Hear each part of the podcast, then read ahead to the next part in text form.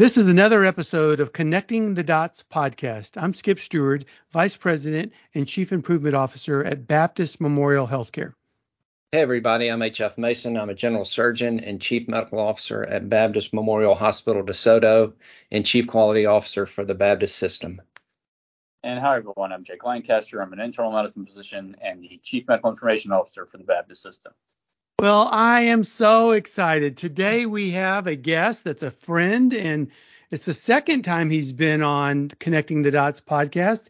It's Mark Graban, and we're going to talk about his new book, The Mistakes That Make Us. I love that title. I love the podcast that this book comes out of. And thank you so much, Mark, for spending time with us and, and talking to us about this really important work. Thank you so much, my friend. How are you today? I'm doing well. Thank you for having me back. I'm really happy we can have another discussion here today. Thank you. Mark, as Skip said, it's it's great to have you back. Uh, and and you know, I, uh, I I think very highly of you. Your your book Measures uh, of Success is one of my favorite books. And for all of our listeners out there, if if you want to learn about run charts and process behavior charts and how to leverage those uh, to to drive your improvement work. Uh, I highly recommend it. It, it. It's just been an invaluable resource for me. So once again, thank you for that book. And, and today we're going to talk about your new book, the uh, the mistakes that make us. And uh, before before we get into the the nitty gritty of the book, uh, I want you to tell us a little bit about how the book came to be and, and the story behind you. You know, the podcast, my favorite mistake, sort of was birthed not not because you came up with it, but but you had some guests that were going to be on your show that, that that didn't really fit in with the Lean Blog podcast that you do. So tell us a little bit about that story. Yeah, um, the book is, uh, I guess I could say, inspired by the podcast. You know, I gave it a different title because I, you know there's there's a little bit different framework from the book, but a lot of stories from my guests on my favorite mistake are certainly included in the book on the mistakes that make us. But some of the origin story actually goes back to about 2015, uh, a previous book that I was more the editor of, uh, a book called Practicing Lean, was really kind of born from some reflections around, you know, gosh, all right, I've, I've, been doing this type of work with continuous improvement and lean management for about 20 years. And I wrote two chapters that shared some reflections about thinking back to the first years of, of my work or my practice, right? And the, the phrase practicing lean is kind of half stolen from medicine, where, you know, the physicians, you get to say you're practicing medicine. Um, we're practicing lean. Hopefully, we're learning um, from each other, learning from our own mistakes, getting better over time at our craft instead of just you know, repeating the same mistakes over and over again. And, you know, 15 other people sort of accepted my invitation to contribute a chapter with some of their own reflections of mistakes that we made earlier in our career and and and not just learning from the mistakes. We hoped part of the takeaway and reminders to ourselves, including me, is like, look, when people are new to something, they're going to make mistakes. Like they might be mistakes that are born out of enthusiasm, misapplication of something. Maybe they don't have a good coach or mentor helping them along the way. They're doing the best that they can. And so that book was kind of a passion project. And um, as as you alluded to in in 2020 during pandemic times, I wasn't traveling um, to go work with clients. I was doing what I could from home. And um, the first person who reached out, a PR person, suggested a guest um, for my Lean podcast that I, I couldn't figure out how to make it a fit um, Kevin Harrington, not one of the most famous sharks, if you will, from the show Shark Tank, but he was on season one, and I thought, wow, I would really like to to meet him and talk with him, and yeah, I guess it was an exercise instead of falling back on, well, it's not a fit. The way we've always done it would would be to say thanks, but no thanks. Um, kind of did some brainstorming back and forth. What about a podcast about learning from mistakes? I'm a big fan of Sheryl Crow the musician. She has a song. Yes. My favorite mistake, and um, it was almost. I think you it was, know who she's talking about in that song. Well, I know it's a, it's it's about a love mistake. Who I always heard it was Eric it? Clapton. Now, whether or not that's oh, true or not, I think they had a little fling sometime. But anyway, that's that is the rumor about the song. You're right. Um, I think it was a mistake actually. I think I should have called it something like our favorite mistakes because if you search Spotify for my favorite mistake, you find the Sheryl Crow song and not my uh, podcast. It was maybe yeah. too clever by half. But um, yeah, I mean, so uh, Kevin Harrington was so gracious about being a guest and being really vulnerable and sharing not some trivial little mistake, but like a story about a mistake that almost put his company out of business. Right. So he set the tone, and thankfully, um, more than 200 people right now have kind of followed that lead of being willing to also share a mistake. And I, I think that's one of the key themes in the book is you know the benefit that can come from sharing um, sharing our mistakes. But now when we're in a workplace, not everybody feels safe doing so. So there's part of the challenge or the situation that's inspiration for the book. You know, people felt safe doing so on the podcast, but that's different than being in a workplace environment. Mark, um, once again, thanks again for coming on the on the program. You know, this is a fascinating topic. Um, all of us have, have made mistakes, you know, some you know more than others. HF, but um, absolutely, none of us like to make mistakes. Um, you know, but all of us can point to a mistake we've made in our lives and you know its significance and how we've changed from it. Hopefully, um, we can't do the same with good decisions. Um, you know, most of us would have trouble saying, you know, what were the top five best decisions you've ever made or, or mistakes, if that's something.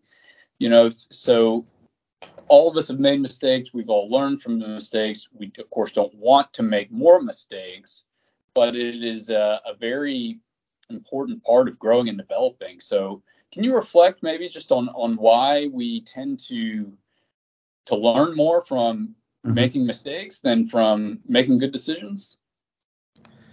Well, I mean, if we're making that's an interesting question. I mean, if we're making momentous big decisions and and having a good track record, we it might help to reflect on that and say, well, hey, well, why did I make that decision? Let's let's continue hopefully making good decisions. But um, mistakes stick with us in a different way. Um, like you said, none of us like making mistakes.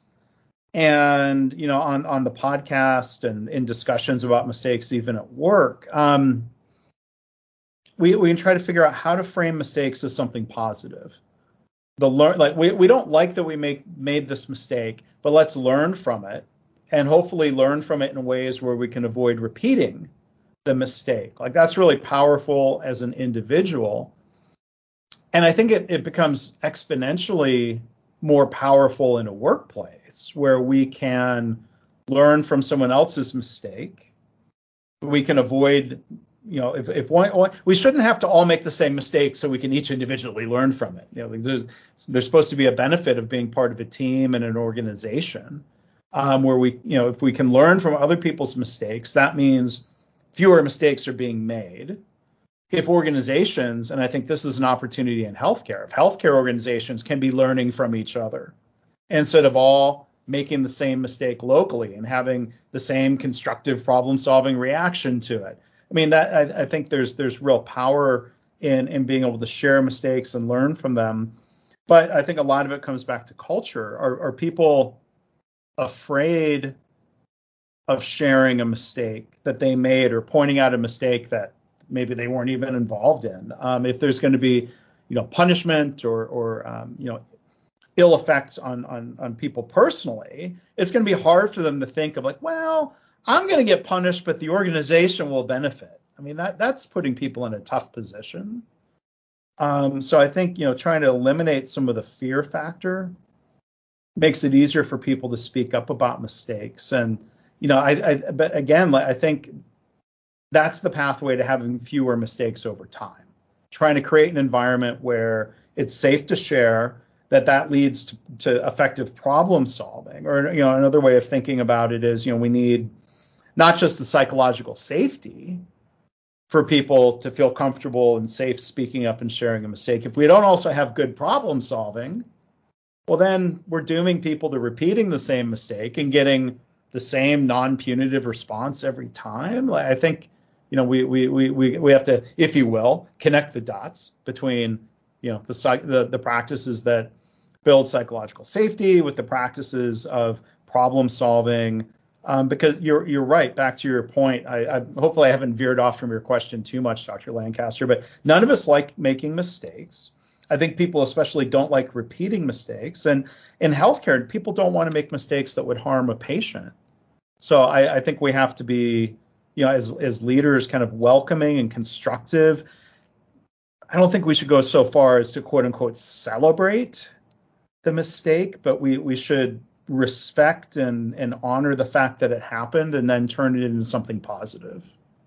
Yeah, I, I really liked your first point in your book. It, it's about thinking positively, and, and, and, as you said, it starts with the culture, mm-hmm. uh, where where people um, feel safe, as you said. Um, and how you know, I'd always heard that Toyota really embraced this, and I know you're you're so familiar with the Toyota production system. How they they may not celebrate those mistakes, but they actually look at those in in the most positive light that they can because th- those are learning opportunities for them to get better. And and and yes. another point is, you know, uh, I, I think in the third chapter is you talk about being kind and you you you say that to yourself and you know we've always heard you know first you got to learn how to forgive yourself mm-hmm. and and, and t- talk to us about how how important that is to to be kind to yourself in mm-hmm. in the midst of of, of making a mistake. Yeah. Um, well, so first let me touch on Toyota a little bit because I think a lot of people will credit Toyota for continuous improvement and problem solving. They're also, it seems, really strong on the psychological safety side of things. Because um, you know you can think um, on on one hand, what's what evidence would we see of psychological safety in a Toyota plant. I think part of that evidence is people reaching up all day long and pulling this thing called an andon cord of pointing out a problem, admitting a mistake, calling for help, getting help.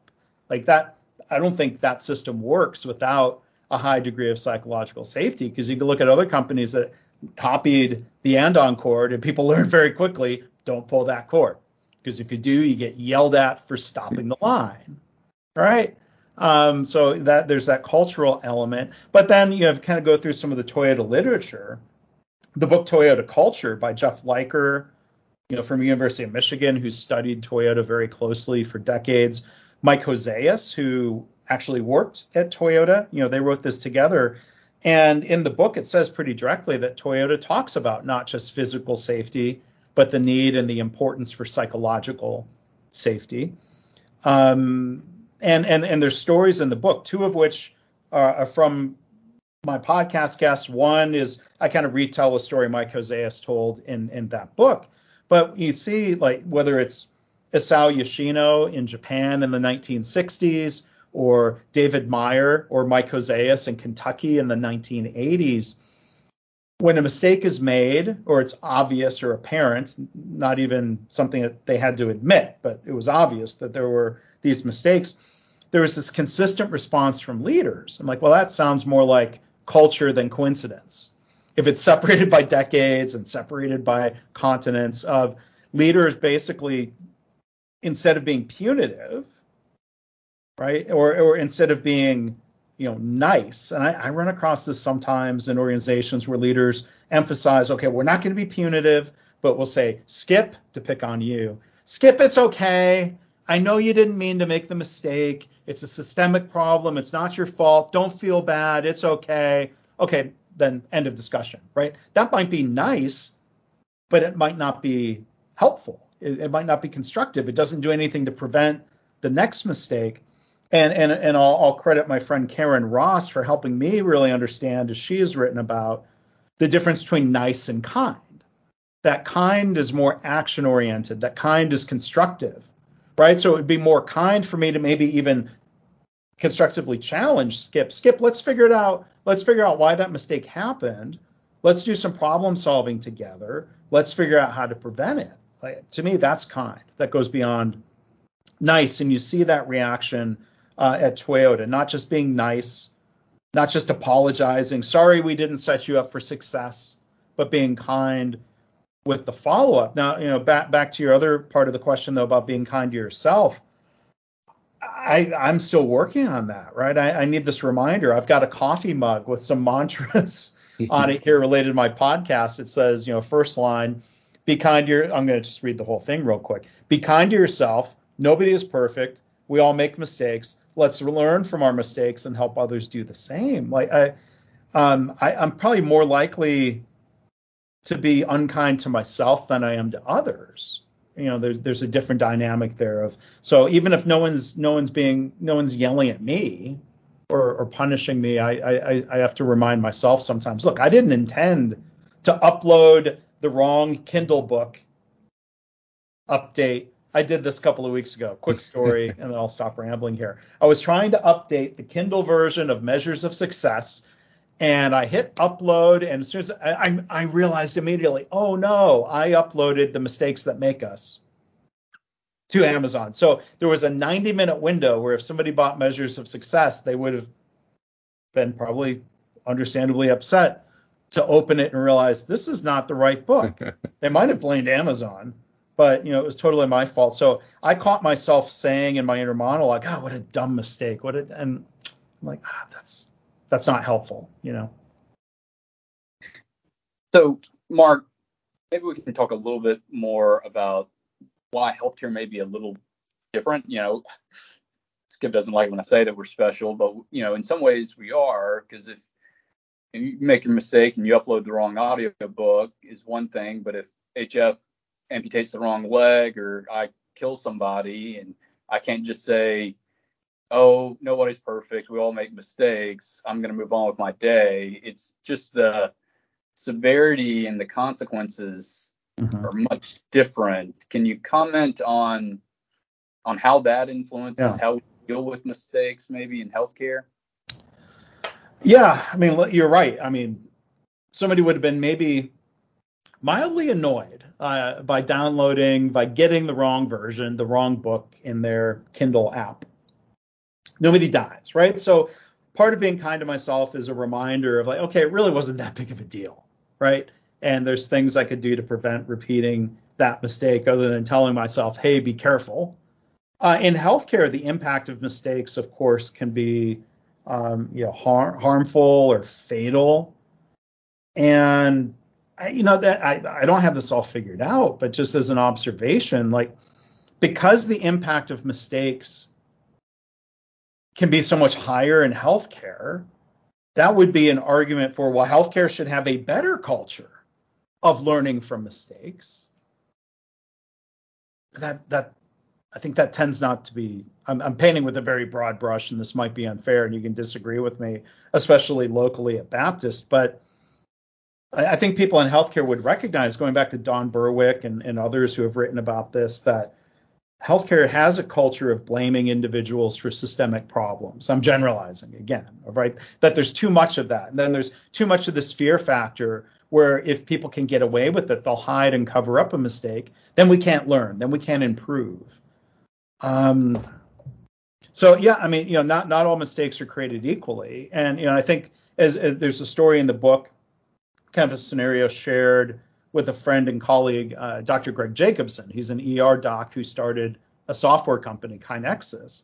You know, Greg talks about in the, in the ER that look, if they accidentally, if they mistakenly give 800 milligrams of ibuprofen instead of 600 milligrams, probably not really harmful.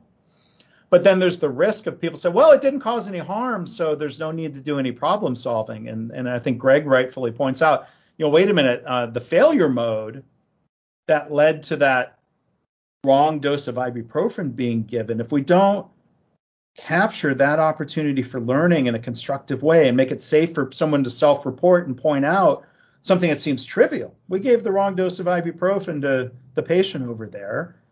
There's a lost opportunity to learn because the next time that same process failure mode might lead to a fatal overdose. You know, and it's just you know there's there's there's opportunities to to to I think not only move beyond you know punitive responses to mistakes, but make sure that there's good problem solving to help prevent the mistakes that would cause um, harm or death. I mean, I mean this is re- I mean, it's, it's clearly really, really serious um, situations in healthcare, which is all the more reason why you know this culture is important. And as I, I talk about in the book, there's kind of two related sides of a coin. Um, there are certain mistakes we should absolutely be working hard to prevent through systems, processes, communication, culture. At the same time, when a mistake still happens, we need to react in a way that's constructive, you know, with empathy and, and kindness and problem solving, because to me, that's the pathway to, to have fewer errors and mistakes over time and fewer harm to patients over time. Absolutely. We, uh, you know, unfortunately in healthcare, we have we have never events that are called sentinel events, and when we have those sentinel events, we have to do um, a root cause analysis, and, and part of that process is you know there's I can't remember the name of it, but there's a, a flow chart, and you know you know, and and something, you know, some things are, you know, the patient just, I mean, the the employee or team member just absolutely didn't do something that they knew that they were supposed to do, and and that becomes a an HR issue. But the vast, vast, vast majority of things are are process issues, and uh, you know, most of us come to work every day wanting to do a good job you know we we don't yes. come unless you're a psychopath you know right. you want to come come in and and, and uh, you know throw a monkey wrench and everything but people harming patients intentionally should be prosecuted and jailed yeah. absolutely absolutely uh, you know we we've always heard you know the the definition of insanity is doing the same thing over and over again and expecting the uh, same results i don't know where that came from and i don't even know if that's that's really true but how important sometimes we we may do a good job of you know not being punitive and, and whatnot but but we we keep making the same mistakes over and over again. And, and talk to us a little bit about that. Well so then you know i think let let's delve into problem solving as i, I know all of you love talking about um, and, and working on you know more importantly like how do we get better at problem solving? How, how do we do a better job of understanding um, the root cause or contributing causes to a mistake? And how do we get better at putting preventative measures or mistake proofing, you know, into place? Um, you know, I think we, we we can and we need to do better than, you know, I think in a lot of situations people they might point to the system and then they'll say, well, the countermeasure is okay, we're going to retrain all the staff like, well, it sounds like you're blaming the staff or you're you're I don't like I don't know if training awareness, you know, is is is the best or most effective countermeasure. Is that really getting down to the right systems level? Um, so I, you know, I think there's opportunities to do better problem solving, um, and and and really try to look beyond some of the surface questions of saying, well, why somebody did the wrong thing why? Because they weren't trained properly. Well, if, if the training wasn't effective the first time, that sounds back to your quote. Insanity is retraining the person the same way again and again and expecting a better result. I mean, there might be something to said for repetition. But I mean, if if training, retraining is, is such a common countermeasure, why don't we go proactively and, and, and try to improve our training in different ways from the get-go? I know you all you know uh, talk about and use methods like training within industry.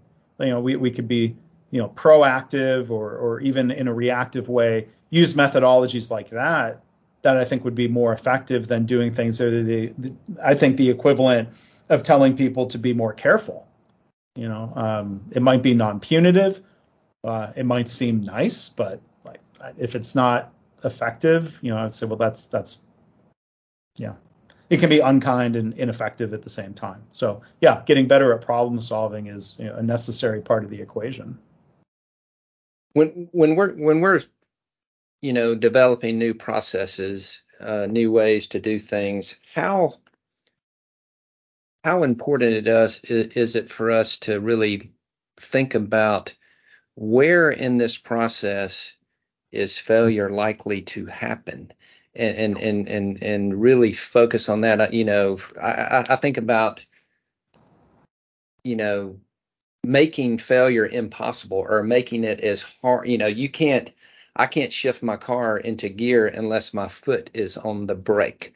You Correct. know, it's just it's just not going to happen, and and that's a safety measure. How, how important is it for us to build into our mm-hmm. processes, you know, steps that that if it's not impossible, it's almost impossible to make a yeah. mistake. I, I mean, what I, was that, Jeff? Word for um, mistake proofing that we had a few weeks back. What was it? Oh. But, oh, Poka-yoke. There you go. Yeah. That's right. I was thinking of a poke bowl. Delicious. Um, well, it's funny you, you, talk about like that that brake interlock. Um, the requirement to put your foot on the brake before shifting into gear. That, in a way, was reactive to incidents that were happening of people were saying, you know, uh, drivers of different brands over a couple of decades were saying, oh, these cars had unintended acceleration. And then we really kind of dig into it. It's like people, it's a mistake, a driver mistake. It's human error. They thought they were putting their foot on the brake, but they were they put their foot on the gas when they when they shifted into gear. And you think, well, you shouldn't do that. And you know, I'll give the auto industry and or regulators credit um, that this interlock of having to put your foot on the brake before shifting is far more effective than a warning on the shifter or a warning on the dash that says, "Oh, make sure you have your foot on the brake." Like there's a forcing function. There's there's mistake proofing there. Um, so sometimes these things these have been have been very reactive, but we can be proactive when designing a new process or doing something new. I share a little bit in the book. Um, it's it's oh, engineers are not always good marketers, right? So here's an acronym FMEA, failure mode effects analysis. Like, I, like to me as an engineer, this is kind of drummed into your head of like this proactive thought process of like what could go wrong, what's the likelihood of that thing going wrong, how detectable is that thing gone wrong? And what's the impact or severity of that thing gone wrong? And you know sometimes we're using experience or judgment to try to anticipate. Some of these things might be judgment calls but it, it helps us prioritize the things that we might want to focus on mistake proofing in different ways um, to, to proactively look and say okay we're setting up some sort of new medical procedure and there's medication. We say, well, well, those two medications have pretty similar labels. Right? We could be proactive in identifying that there's a risk instead of telling people, well, hey, always double check the label. No, don't give the wrong medication. Like we evidence shows that's just that's ineffective. And then to tell people after the fact you should have read the label, like to me that's not um, good problem solving or effective for the future. So, you know, we can be proactive. And, and I've been in some situations where people are being almost superstitious of, oh, we don't we don't like to talk about the things that could go wrong. And I'm like, well, we need we need to do we, we we need to do better than that. But then I think a second thing to look at is when we're trying anything new is the small tests of change strategy. Like let, let's mitigate our risk by doing something first on a small scale. And there's a lot of I think history of that in medicine, of whether it's pharmaceutical trials or, or other tests and trials. Um, you can learn from early attempts at um, doing something new so that we can iterate rapidly. You know, so there's this balance of like, when do you feel comfortable moving forward with even that small test of change? What's responsible? What's ethical? What's going to be effective? Um, while realizing, yeah, gosh, um, if we pressure people to be perfect and they don't feel safe to point out a risk or an opportunity for improvement, then we're not we won't be improving. Yeah, I mean, like like you said, it, it's an iterative process. I mean, it, it's you know you you you can't always go from A to B in one fell swoop. I mean, you have to, like you said, small test of change, just over and over again. The PDSA. But you know, I think a lot of things are it's highly situational. Again, of like the risk of um, you know, there's a story in the book where a nurse at a hospital you know had identified a problem and spoke up so that's good about you know patients were dropping things on the floor the remote control glasses their phone and then there's risk if they try to get those things and they might fall we can say well maybe part of the root cause would be make sure they always get a quick response when they call press the call light. But um, you know, and that was a situation where you know he had the idea of like, well, let's buy this thing that we would attach to the bed rail. We'll buy one for all 220 beds. Like at most, that could have been, you know, what what's what's 220. I want to make sure I get the zeros right. Uh, 220 times twenty dollars. Um, at most, that could have been a $4,400 mistake to try these things, buy one for every bed, and then find for some reason that no, that wasn't right that's not a life or death situation. It's not hugely expensive, but we we took more kind of help coach them through more that small tests of change approach. Let's try it on a couple of beds first. Let's get some feedback because you know there's this question of like, do we know what the right solution was, or do we just have a solid hypothesis? Like if you know, you could go buy 220 of the thing, but they were in a situation where there were assumptions, there was a solid hypothesis so it seemed reasonable to do the small test of change and then evaluate it and either you know study and adjust, continue moving forward, or go back and try something different. And, that, and I think when when the test of change is small, there's less pressure to be right. You know, if you made a if you made a big expensive mistake, people might feel pressured to rationalize it, justify it, double down, and and that might not be good for the organization or others involved. This has really been good, Mark. You know, my mind goes in so many different ways. I, I love the part where the name of the book, The Mistakes That Make Us. You know, we're as an organization in our, the Baptist Management System, we're very involved with the Improvement Kata, Coaching Kata. And Mike Rother, the author, that always talks about keeping a, a small blast radius. He'll he'll use that phrase. Yeah. And you know, in, in our mindset, everything's an experiment every single day we're going to do something. We're going to expect something to happen. Most often, something different happens, and then we get to learn. So, just embracing this conversation around mistakes and how they make us, it makes me think of a quote from Dr. Lancaster's favorite coach, Nick Saban, that says, "Don't let a crisis right. go to waste." And isn't that that his name, uh, uh, Jake? Yeah, he's, he's at some small school in Tuscaloosa. for well, for our audience, Dr. Lancaster and Dr. Mason, uh, they're they're Ole Miss graduates, so I know I just cut them at the heart by saying they're Alabama fans. But Mark, thank you so much for spending time with us. Thank you for coming back a second time, and we hope you'll come back a third and fourth and many more times. But we love learning with you Mm-hmm. Uh, and, and, we just we appreciate the work you're doing, whether it be writing books or the podcast that you're doing or many presentations. I know constantly across the nation. We are so grateful uh, for the light that you're uh, shining on not only conversations like this, Mark, but even in the healthcare industry. You have been a pioneer in the healthcare world, and we're just so incredibly grateful for you. So, on behalf of Baptist Memorial Healthcare. I just want to personally say thank you, Mark, and thank you for spending time with us and and helping us think together about this very important conversation. Thank you so much, my friend. Well, well, thank you. And if I can, real quick, like, I hope I wasn't I hope I wasn't unkind, you know, to you or your colleagues listening. I don't mean for people to get caught up in a broad brush. I appreciate the work that you're doing there at Baptist and, and what you're sharing, and and so um, thank you for letting me come and talk about some of these things today. I, I, I hope I wasn't unfair or unkind. No, not, not at, all. all. Thank you. Thank you all. so much, thank my friend. Thank you all.